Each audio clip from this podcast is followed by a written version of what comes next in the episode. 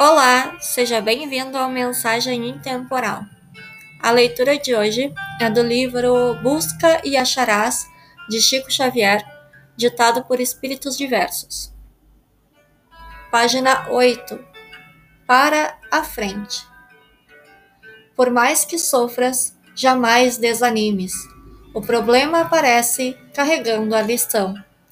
Surge a crise revelando a verdade provações no caminho somam experiência. Deus sabe o que precisas para seres feliz. Segue à frente e não temas, escorando-te em Deus. Emmanuel. Obrigada por ouvir até aqui. Tenha um ótimo dia.